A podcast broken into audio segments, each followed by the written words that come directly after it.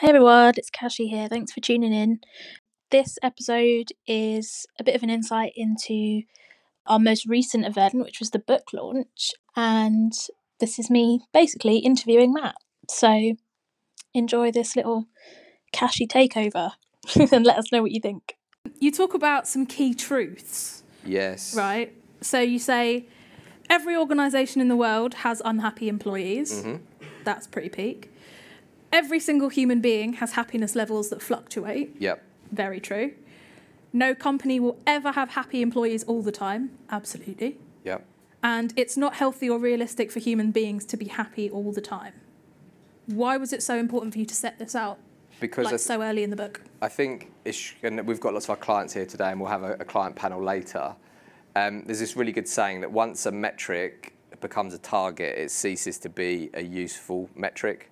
Someone way smarter than me said that, and I'll find out who, who, who did. But what happens with, because the data and the platform's amazing, there is an initial thing to think the happiness index is all about what we would call toxic positivity, which is being happy all the time. But that's just not possible. Um, and like I said earlier, you learn as much from like what's when people are not happy and so on. So I wanted to establish that because we called the happiness index, not the high happiness index. Yeah.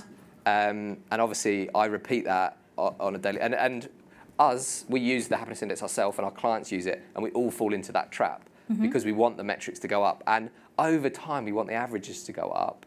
But um, it's really difficult for our clients as well because as soon as the numbers drop, the CEOs will be onto some of the HR team and say, "Why are they dropping?" We'll talk about that later, Monique. But um, um, I just wanted to establish that point that this is the, this is the study of happiness. Yeah. This is not toxic positivity, and I felt like it's really important to to get that point out early. Yeah, no, definitely. Completely agree. But, I mean, we talk a lot about happiness right now. Happiness and engagement sometimes compete. Yeah. Why do you think they don't need to? Well, the reason I think they compete is so history lesson for the for the fellow historian geeks in here. Um, we did a podcast with Bill Kahn, who is the person who coined the phrase employee engagement. That was 1990 at Boston University. Um, it was always supposed to include emotions in employee engagement, but once it got sort of co-opted by business schools and um, some of the consultancy firms, it just became this really cold metric, which meant effectively engagement was what the company wanted. But I've never ever been in a pub uh, or, or anywhere social and heard someone say to someone, "Oh, how engaged at work are you?" like human beings don't care. Yeah. We in HR do because it's important to us. And our role as companies, and we employ people, we want people to be engaged in the work that they do. But the individual is interested in their own happiness. And what the book is about is about how it, one of the things that frustrates me about life at the moment is everything is like polarized, isn't it? Yeah. You're either this or you're that. Um, and there is no, there's just no in between on any subject anymore. There's no people going, oh no, maybe you've got a good idea, and and that kind of happens in the business world. So the book is about how actually it is it's okay for companies like companies pay their employees and it's okay for them to get work out of what they want but it's also okay for employees to enjoy that and get a lot from their career throughout that um, so that was just that was just a, a point that we that we made and obviously Clive helped us articulate that into what I said earlier which is engagement is what the brain needs and happiness is what the heart needs Yeah. Love that. Love that. that Uh, makes sense If you could, yeah, absolutely, it does. If you can see on the back there on the, on the slides, we love our little heart and brain, little characters there. Do they have names? Joe they have names Pat what Pat can we name them please What's, it, what's this one going to be? Um and R. love it, love it. Um, but yeah, I mean, as you're talking about how these concepts sort of came to be, it's got me thinking. mm. Can you tell me about day one? Oh, what the happiness How did index. this happen? I think we've got a picture up. Yeah. This is it. That's Tony on the left there. That's Chris in the middle, um, and that's me on the right. And Isabella is also looking a bit embarrassed. That's her. So that's that's around our dining room table. So cute. Um, but obviously it looks fun. But day day one was an absolute disaster. Um, we we for those that don't know, we had built the happiness index in a company called Four Ps two years prior to it launching. So Matt Stannard, our CTO, who's who's on a train and we've um, trying to get here desperately, and we've switched around the schedule so he can do his session later on AI. He'd built like a, a beta version that we used with our clients before we turned it into the happiness index that you know today. And there's a saying in technology that if you um, if you're not embarrassed by version one of your product, you launch too late. And Chris, would you say we're embarrassed at version one? Yeah. well, I, I don't have the screenshots in here or whatever. We'll send them around. It, was, it looks shocking. Um, but all we were trying to just do is trying to understand: is there a relationship between if your employees are happy, does that impact your customer happiness, and does Yeah. that effectively impact the bottom line? That's at that stage. That's all we were looking at. But like all these things, when you invent something, you think everyone else is going to be into that thing, but it turns out it, it wasn't. The so the first person I, I called, I thought she is the type of person who's going to absolutely prior- prioritize happiness. And she, I phoned her and she basically said, look, Matt, if people are unhappy, I fire them. Oh my god. And I was like, because when you're really into something and passionate about it, you just assume. Like, I assume everyone else is a Tottenham fan, but they're not. It's not gone down very well, has it? Yeah, this is, this is quite possibly one of the only like points that make me Yeah. dislike Matt. But um, there was a couple of other ones because um, is it, I was think uh, is it the Queen who said recollections may vary. So I had, to, I had to email Tony and Chris to just get the recollections. But um, Tony's recollection was a meeting with a huge brand that you would know, which I won't explain, but maybe I'll tell you in the pub later. but um, Tony went for a meeting with them, and they effectively. Um, asked him to leave the meeting two minutes in once they found out what he was there to do, which was talk about happiness. I, if Tony's not here, I actually blame him for that meeting because if you travel for a meeting, you should qualify whether that person's interested first. But Tony's not here, so I can say that. Um, Chris, you Poor can. Tony. Chris, do you remember your quote that you that you sent over? I, it sounds like it's from a Disney movie. Can you remember it? Uh, not a but I remember the story. Go on. Do you want to share it? Well, I just remember one of my first meetings. I was very excited to go and uh, pitch our new technology. I took everyone through uh, the demo, 30, 40 minutes. I thought I've actually got this one nailed. They're going to sign up, and he said at the end of it, I love, I love everything, but there's one big problem. And I was like, okay, I don't believe in happiness. Yeah. Oh, that's sad. Yeah. That's what we should have called the book, isn't it? I don't I believe don't in believe in happiness. happiness. Oh, But that's how bleak.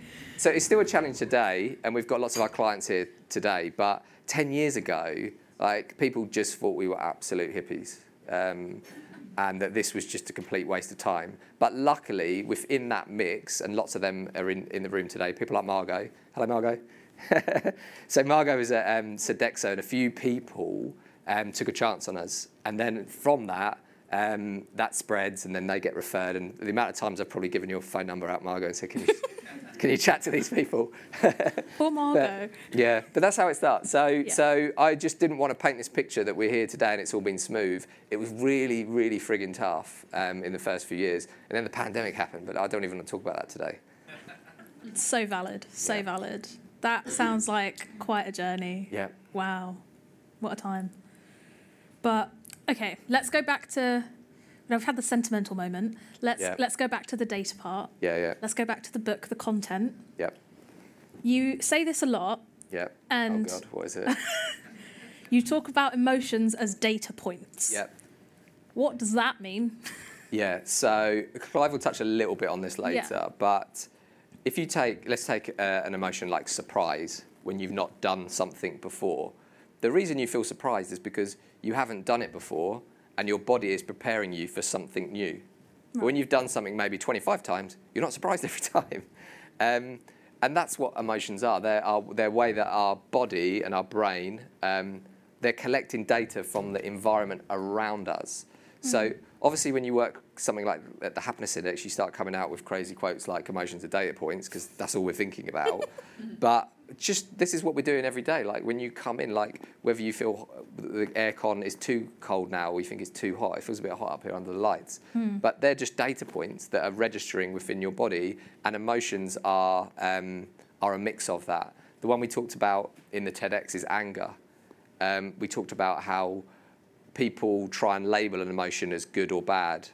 So anger, let's the example I always use is if someone stole your work at work and passed it off as their own, um, Fuming. absolutely fuming. Absolutely fuming.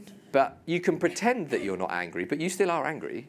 You're just trying to put a professional hat on. Now, what people do is they connect the they they confuse the emotion with the action. So if someone steals your work, um, and then you go to them and you find them and you punch them in the face, that's not the emotion. That is the act. But but it's still okay to feel angry if someone has stolen your work. But then it's like our human part of our brain where we go, okay, there's better ways that I can deal with this, and that's why I use that quote to just try and differentiate that. Um, we try and label emotions as good or bad, but they're just normal things. And when you feel sad, we're always trying to make ourselves feel happy, but actually it's okay to sit in your sadness. So that's that, that's kind of what I mean. Yeah, perfect. I like that. I also think that's a hilarious like overreaction to someone stealing your work. Like Yeah. just punch them in the face. Has anyone put your hand up if you ever punched someone in the face because they stole your work? oh, Mel. Maybe throw throw a coffee in their face. Fine. it's fine. It's, get, it's going dark now, isn't Yeah. it? but I mean, you give a lot of like really interesting information in the book. But one thing that you never do is sort of give like management advice or Yeah. like that kind of guidance. And I know that's something that you get asked about a lot, and the happiness index in general gets asked about a lot. It's, it's like how what what people should do once they've got Yeah. their results. Why is it that you kind of avoid that? Well, it's, that's a real big challenge, and our, and our, um, our customers ask about this all the time as well. And and even the review, the book's been reviewed probably about 25 times. It's mostly good reviews, but there was one negative review where someone was like, "Well, this book's useless. It doesn't give any advice." Um, but the reason I, I make a point of that, and this isn't false modesty, everything that is presented in the book is because of the happiness index is employees and customers, right? I'm just sharing the information. It's not false modesty. That's all I'm doing is I'm the storyteller. But the companies that we work with and the organisations we work with, has anyone got a twin in the room? Anyone got a twin? Wow. Can you just introduce yourself to everyone? Twin. But my, my dress twin and my, my Oh, we've got two. We've actually got two twins. You're both. Sitting, you're not twins, are you? You two? I've got twins, Uh, but you two are not twins. but we're not. Okay, you just happen to be sick. The twins have just come together. so Gemma, you go first. I've got, I've got twin girls. You've got twin girls. Okay, are they um, identical? No, Okay, and are their personalities different? completely different. Yeah, thanks. And We've done nothing different all the way through. but their personalities are different. And uh, twin number two. Sorry, do you want to introduce? Twin number one. oh, I didn't know it gets it gets gets competitive, doesn't it? Okay. So are you an identical twin? Are you identical twin? No, totally, totally. And your children are they identical? Okay. And are, are their personalities the same? Okay. So there, there's loads of amazing studies into twins and how different even identical twins are. And the reason, and I'll get back to answering your question in a second. Yeah, I yeah, just that's wanted to, okay. I'm just interested in twins. It's all right. I'm, I'm used to your tangents. It's fine. Is that even if identical twins are different, it there mean, therefore means every employee that you have is different. Therefore, every team is different. Therefore, every company is different. Therefore, every culture is different. So, if I mean we've got as we mentioned we've got Wiley here today. Like I love reading books, but you read one book and it's like that is the way to do it. Then you read this book and it's like that is the way to do it. And then you're like book ten, you're like which way is it? But that's because there isn't a way. And uh, has anyone watched Mandalorian on Disney Plus? Like the baddies and Mandal- the Mandalorians, they always say at the end of it, they always go, "This is the way." But that's what cults do. Like this is the way. Like that's why you have to repeat it over and over again. So I didn't want the book to be cultish, and I just wanted it to be. Is that a word? Yeah, really it is. bad, It- it? I think it is a word, but that's hilarious. Yeah. So, long story short, I wanted to treat the reader that they've got intelligence, that they can take the data back and apply it in their very, very unique organisation or in their in their life. So the point the, the point on that is, it's just I think it's condescending to say this is the way. Yeah. So if you take like one of the top drivers is um, positive relationships, how you might foster that in a 100% virtual company versus um, Fuller's, who you hear from later um, from Monique, who've got like bar staff, they've got office staff. Like there isn't one way. and again, it goes back to that, you know, like the world try and make everything like left or right or whatever. It's just the world's not like that. So I just thought, let's present the data. People are intelligent to make their own minds up what to do with it. and that doesn't make everyone happy, unfortunately. But that's that's what I felt more comfortable doing. I love that. I love that. So basically, just a case of using a lens to look at different things, but Yeah. not like using it as like a blanket go-to. Yeah, but like Clive, Clive, um, who'll be on after us, often talks about the dou- double split experiment, which is a physics double slit experiment, which is a physics experiment that means Clive's even if covering his face already. yeah. Are you going to cover this later. Clive? That's deep stuff, though. It's Yeah. are you co- setting me up perfectly. are you covering it later? Because I won't now if you are. I'm not talking about the Okay, but Google it later and watch it on YouTube. It'll just blow your mind, right? But the main, the point I was just making is even if you observe something, it can change the experiment. So even if you try and get some data and go, this is what happened in Fuller's, it may be different to what happens in ISS or Sodexo or whatever. So we've just got to be aware of all this stuff before we try and think everything is like how we believe it to be. Perfection. Love it. Didn't It's think we'd get the double slit experiment. Yeah, no. I, I've never heard of that. I'm not going to lie. Honestly, I, it took me about 55 watches. There's a, there's a saying on quantum physics that if you, underst- if, if you think you understand quantum physics, you don't understand quantum physics, which is that's all you need to know, isn't it? Okay, I'll spend one minute. Yeah, to be fair, every every talk I get or I listen to or every conversation I have with Clive, I leave it with just like Yeah. mind blown. I'm like, Yeah. I, I don't I don't feel real anymore. Yeah. Everyone, at your, ba- anytime you've had a session with Clive, you just have to go and sit down afterwards in a Yeah. quiet room. So if you do that later, that's cool. Yeah. After after Clive's talk, you take five minutes, have your existential crisis. It's fine. We're here to support you. But I mean, it's. I think you'll agree. It's very lovely to be in a room full of lovely smiling faces. Um, some of which I've only ever seen on Zoom. Gemma over there was like the biggest shock of my life to see that she's a real human being. Yeah, yeah. Do you know what I mean? So, and you know, we're all feeling the buzz of the energetic connections. Yeah. Why was that the theme for today? Um, I sort of touched on it earlier, but it's, it's someone. One of our clients said this the other day. Because I'm a bit of a geek, I'm into my computer games, but they said it feels like the last few years have been like a computer game on hard. Anyone else feel like that? and I felt like it's just summarised it. Oh, it that's just, so real. It just sum- it just summarised it up perfectly. So I just think it. I mean, we've done a bit of work with Unilever. The CEO, I hate this saying, but it's so true. They said like we live in a, an era of perma crisis.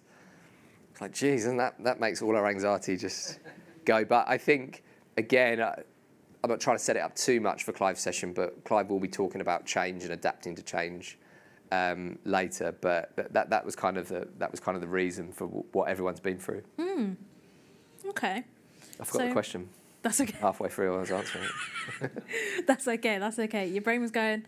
What tangent can I go on now? Plus, it's my favourite one. Although um, Stephen Bianchi, I don't think Stephen's here. Who's each one of those 24 areas that you can see on the screen. There's an expert. Lots of the experts are here. So if you listen to the podcast and you see them, you see people like Shopi around, go and say hello to them because they've. Put your hand up, Shopi. I've, I've named you now. but there's there's loads of experts in the room that were on the podcast that we basically got the data on these areas and then analysed them. The one that, although energetic connections is my favourite, the one that I found the most interesting is the one that my brain ignores the most, which is, um, as you see it on the right under clarity, which is information flow. Stephen Bianchi's not here, but he managed to make information flow really interesting. Um, so go and have a look at it. But it's it's he talks about like the choke of information, like some companies release information too slowly and some also do too fast. Like they just put loads of information out and you like don't even know what to think. And some don't put enough out about company performance. But uh, listen to the one by Stephen Bianchi. That's that's there's a lot in that that I'd not heard before. Definitely, the podcasts are all really, really good. Yep. Um, great listening to while while you read your book. And you get guest host Kashi sometimes on there. Do you? Yeah. You've oh done a couple. yes. You've done a oh couple. Oh my god, yeah, I did. I did. Oh, I've forgotten already. Such a moment in your life that you've even forgotten. It was my favourite moment. It was when we, we talked about our mums coming to the book launch. yeah, yeah, yeah, We did a podcast and we didn't talk about anything that we were supposed to talk about. Yeah, So we don't even bother listening to that one. Yeah. we were meant to be talking about the book and we just went, oh, our mums are coming to the book launch. We should Yeah. send them on a night out together or something. That's called manifesting it? Yeah, yeah, yeah. Pat and Daz on the town, you know. It's going to be great. Mum's blushing. Um, but yeah, I mean, you've given a lot of good information here. If you're thinking about you know, using something like the happiness index or, or, or kind of beginning this journey of understanding the emotions as data points and stuff like that, where does a company begin? Uh, look, there's low. There's every company's different. Everyone starts from a different starting point. But I'm a big advocate that psychological safety is always the place to start 100%. because if someone isn't safe at work, they're not going to be able to access all the other parts of their brain that are really important.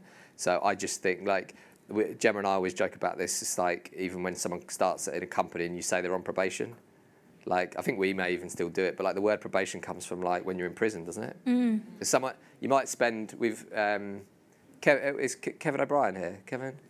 Kevin, on average, um, let's take a HR director role. On average, how long does it take to recruit? Um, sorry, Kevin, you've got. On average, how long does it take to recruit for a HR director role? If you're recruiting for a HR director role, Kevin does a great job of that, by the way. Thank you. Ah, I mean, approximately four and a half months. yeah. So some people go out of the way to work with recruiters, really good c- recruiters, hire someone, and then the first thing they do is don't trust them by saying you're on probation for three months. They also have a notice period as well, so Yeah. the whole process can take up to like Yeah. seven months. So I'm not saying we're perfect on that and- and- or, or anyone, but I think when you think about psychological safety, it makes you just review all the things that you've done. So I just think that is that's point number one. When when someone comes into your team, just make them feel safe. Definitely. Um, and then all the rest of the stuff, all the great like my favorite, one of my favorites, is freedom to take opportunities. But someone's not going to pop their hand up in a meeting and come up with a new idea that could save the company if they don't feel safe. Yeah, absolutely, absolutely. Hmm, you got me thinking now. I forgot. I didn't even realise about the probation part. Yeah, Yeah, I that's think we've still got it in ours. I don't know. Oh Don't dear. Three month review. Three month review. both ways, both ways. There you Love go. it. We've rebranded it basically. We're working on it. We're, as I said, the happiness index are not perfect. We're working on our own, our own. Yeah, yeah. We're all we're all just human. We're all Yep. f- free to be human. Yes.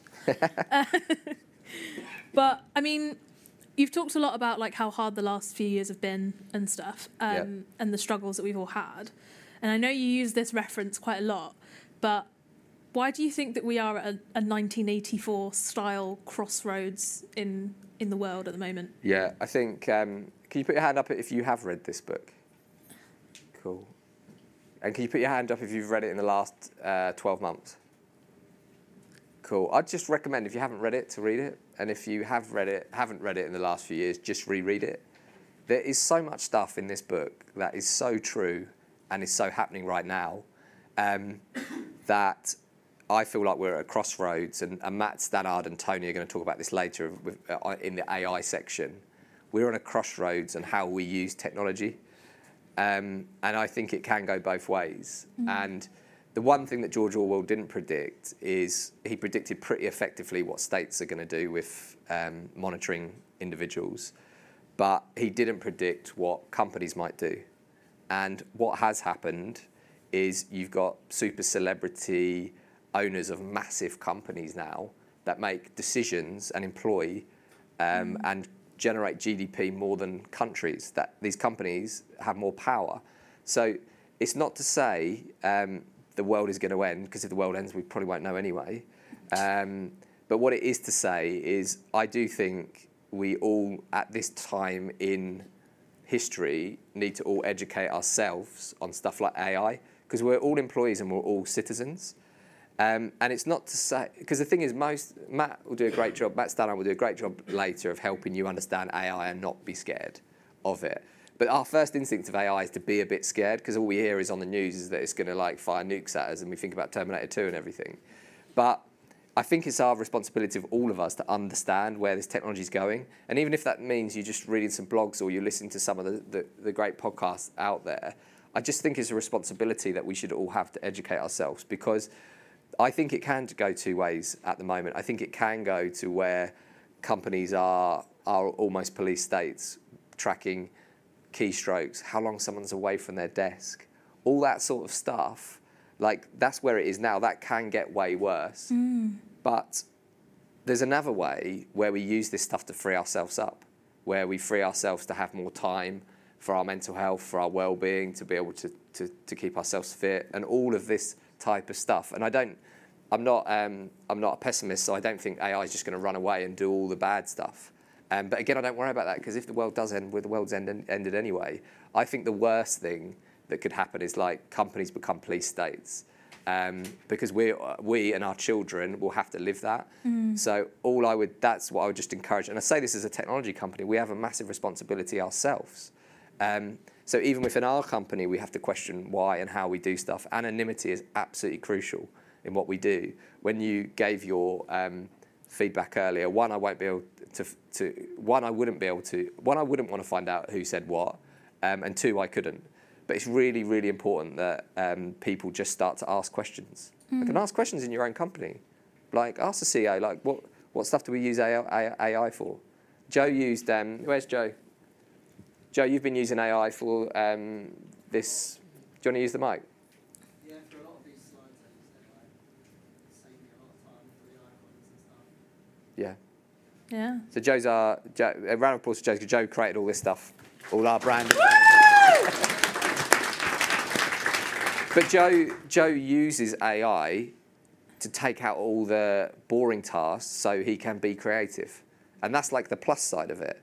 But I do think we all need to be going back to our, our organisations and asking the right questions because we think George Orwell did a great job of making us think about it from a state perspective. But I also think we need to think of it from a company perspective.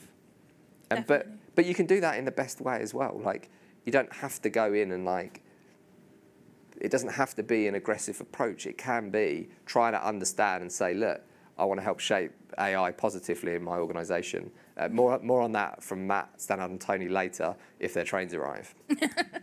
Whether Fingers crossed. Yeah, Fingers yeah. crossed. But okay, we're coming sort of to the end of our Yeah. Q and A now. What's like one? a few people asleep at the back. Yeah, I know. God, Joe, from over here. Um, what's your one takeaway from writing this book?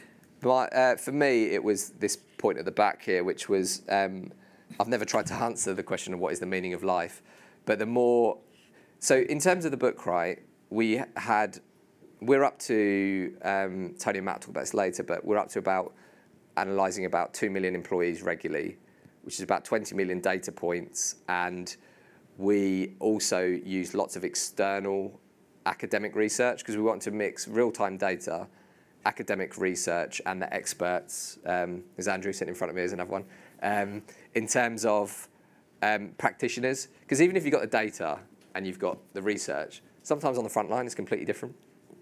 So it was, it was really important to bring the researchers in. But the more of the conversations I had, so there's 24 podcasts on each one, the more of the research that I read, um, and also uh, my, my, my brother Kieran is here, by the way. Hi, hey, Kieran. Round applause for Kieran. he's embarrassed. If you, he's, he's a farmer. If you've got any farming questions, go to Kieran later. Um, but Pat, my other brother, works at the Happiness Index, and um, he, he's created for how many years has he done that for, Chris? Uh, Pat's Nuggets. Yeah, how, how, Pat's created this file. It's an anonymous file called Pat's Nuggets, and it's just stuff that we've learned from our clients. But that's the crazy thing. Like even where we've got the data, we've got the research and everything. Once you put it into the real life scenarios, crazy stuff happens. Hmm. And we'll talk. We'll do that. We'll have that session later. So the word and the thing that came kept coming back when the more papers I read is that it's really hard to be happy unless you have purpose in life effectively and that purpose doesn't have to be work that could be like that could be coaching the local team that could be you could be a big part of your religious community that could be volunteering or whatever but the more I came back to is that that bit up there which is uh, the the link between purpose and um, purpose and happiness and, and finding that and I think that's why so many people now look to they don't call it retirement do they it's like engaged retirement or try and have projects and stuff to keep keep your brain and your body moving so that that was the thing that kept speaking to me as I was as I was going through all the research Wicked, love it. Well, thanks for sitting down with me, Matt. well thanks what for a time! This has been great.